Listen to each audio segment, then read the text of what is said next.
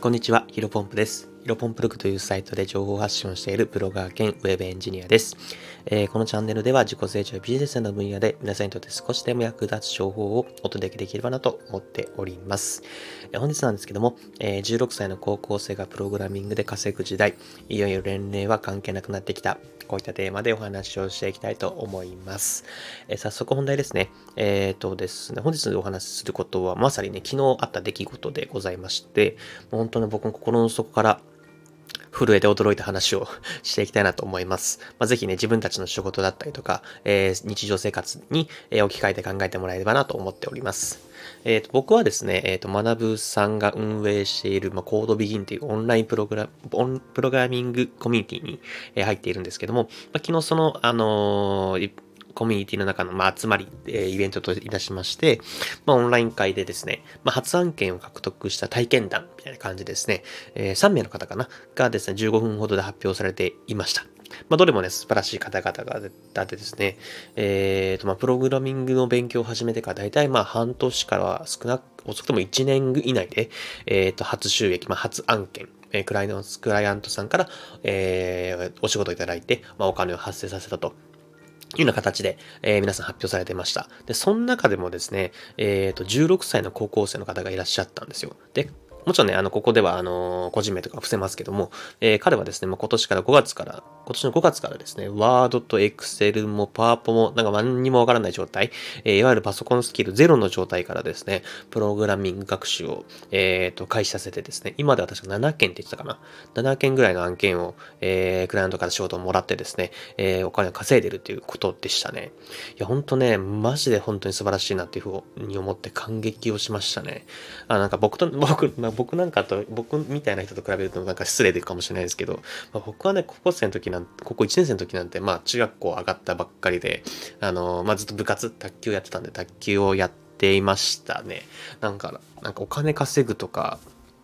うーん、なんだろうな、ビジネスとか全く 考えてもいなかったですね。でも大学生になっても、なんかお金を稼ぐイコール、まあ、アルバイト。まあ、その、まあ、居酒屋とかコンビニとか何でもいいと思うんですけど、まあ、自分の単純な労働力、まあ、誰でもできるような仕事をですね、時給に換算してお金をもらうっていう選択しかしてなかったわけですね。でも彼はね、まあ、高校1年生で、まあ、僕たち、僕をね、含めた大人たちも抑えてですね、えー、立派な企業、クライアントから、えー、企業、まあ個人もいるか、個人もいると思いますけど、クライアントから案件を買っち取ってですね、えー、お金自らの手で稼いでるというね、いや、本当にね、素晴らしいなというふうに思いました。でね、彼はね、こういうふうにも言ってたんですよ。まあ今まではね、高校生という立場なので、まあお小遣いとか、あとは年玉とか、そういったものをどういうふうにやりくりをして、えっ、ー、と、何を買うかっていうふうに悩んでた。常に悩みがあった。まあもうそうですよね。僕も高校生とか中学生とか、まあ大学生、うん、大学生も自分で稼げるような時、あの、バイトをしてるんですね。あれとお金を稼げるようになりましたけど、やっぱり高校生、中学生はね、自分でお金稼ぐことが基本的に難しいと思うので、まあ、親からまたお小遣いとか、それでどういうふうにやりくりしていくかっていうのを、えー、常に悩んでたと。まあ、誰でもそうと思います。でも、まあ、今は稼ごうと思えばすぐに自分のスキルをね、お金に変換できるから、えー、まあ、ちょっとね、値段が高い教材、まあ、自分のためになるような、なんだろうな、えっ、ー、と、教材という教材とか、まあ、本とか参考書とかですね、えー、そういったものをですね、えー、と迷いなく買えるし、何よりも心の余裕ができたというように言ってましたね。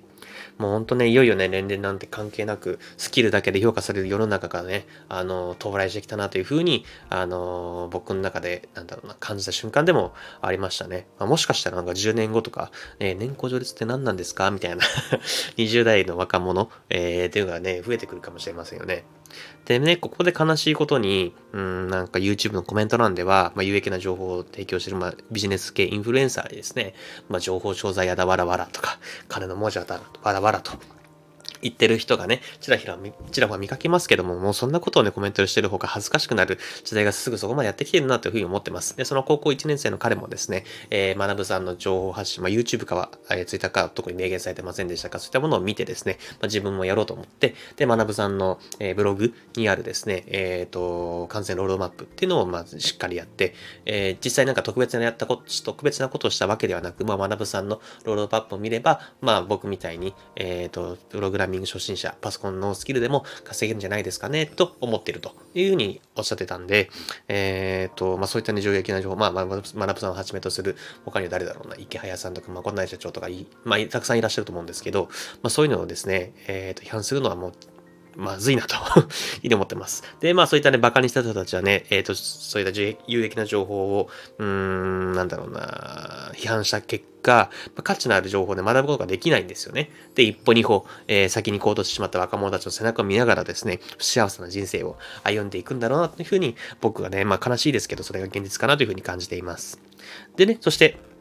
ここも、あの、いいなと思ったっていうか、ポイントかなというのは思っているところがありまして、まあ、今の日本ならね、行動してる人っていうのはごく少数ですよね。多分、皆さんの身の回りでも、えー、プログラミング勉強してるとか、ブログ頑張ってるとか、えー、こういった音声メディアに力入れるっていう人はなかなかいらっしゃらないと思うんですよ。で、まあ、確かに反でね、あの、ごく少数なんで、まあ、半年間もね、フルコミットすればきっとそれなりに結果が出るはず、今の現代だったら、と思ってるんですよ。でも、これもね、あとちょっとしたらね、あの、なんか、何々が稼げる、何々が、えっ、ー、と、副業の時代がもっともっとね、えっ、ー、と、浸透してきて、えっ、ー、と、こういったふうにビジネスやるみたいな感じでやると、まあ、競売手がどんどんどんどん増えていって、まあ、1、2年行動しても全然結果がついてこない人だって出てくるんじゃないかなというふうに思ってます。まあ、おかげさまでね、僕はあの、ブログを始めてからありがたいことに企業様から案件いただいたりですね、えー、プログラミングでは未経験からウェブエンジニアに転職できたりとか、あとこのスタンド FM でもまあ初めてまだ2ヶ月ぐらいですけど、まあいつもね、たくさんのいいねだったりとかコメントいただいてまして、まああと4ヶ月もほど継続した何かしらの形でね、えー、まあわかりやすいようなお金というそういった成果も出るんじゃないかなというふうには感じています。まあ、ブログもプログラミングも始めて半年以内ぐらいにはですね、そういった何かしらの形で収益、お金も発生しておりますので、まだまだまだね、全然食べていけるほどじゃないですけど、あれこれを継続していけばどんどんいくんじゃないかなというふうに僕は思っております。でね、あの、本当にこの年齢はね、全く問わない世界、スキルが求められている時代で勝つっていうのは、勝つ人はですね、まあ、きっと先に行動してる人なんじゃないかなというふうに思ってまして、まあ、この聞いてこの放送をね、聞いて皆さんもですね、何かで行動していると思いますので、ぜひね、これから格差が本当にどんどんどんどんますます広がっていく、えー、世の中をですね、一緒に力強く生きていければなというふうに、えー、感じた、えー、昨日のえ体験でございました。本日話したことは以上です。雑談でですね、まあ、そっくりないんですけど、まあ今日は日曜日ですねという話で、まあ日曜日は、ね、僕基本的にプログラミング学習にフルコミットするというふうに決めています。まあこれね、ラジオ撮ったんで、えー、僕はね、いつもの夜1時半ぐらいに寝てるんで、それまでの時間はですね、まあ、ご飯と、あとは、えー、散歩以外の時間で、プログラミング学習に、えー、していきたいと思います。まあ、もちろん途中で昼寝とか、あとは部屋も散らかってるんで、部屋の掃除もしながらやっていきたいなと思います。ますので、ぜひね、本日も皆さんも一緒に新しい時代をコツコツ歩んでいきましょう。お疲れ様です。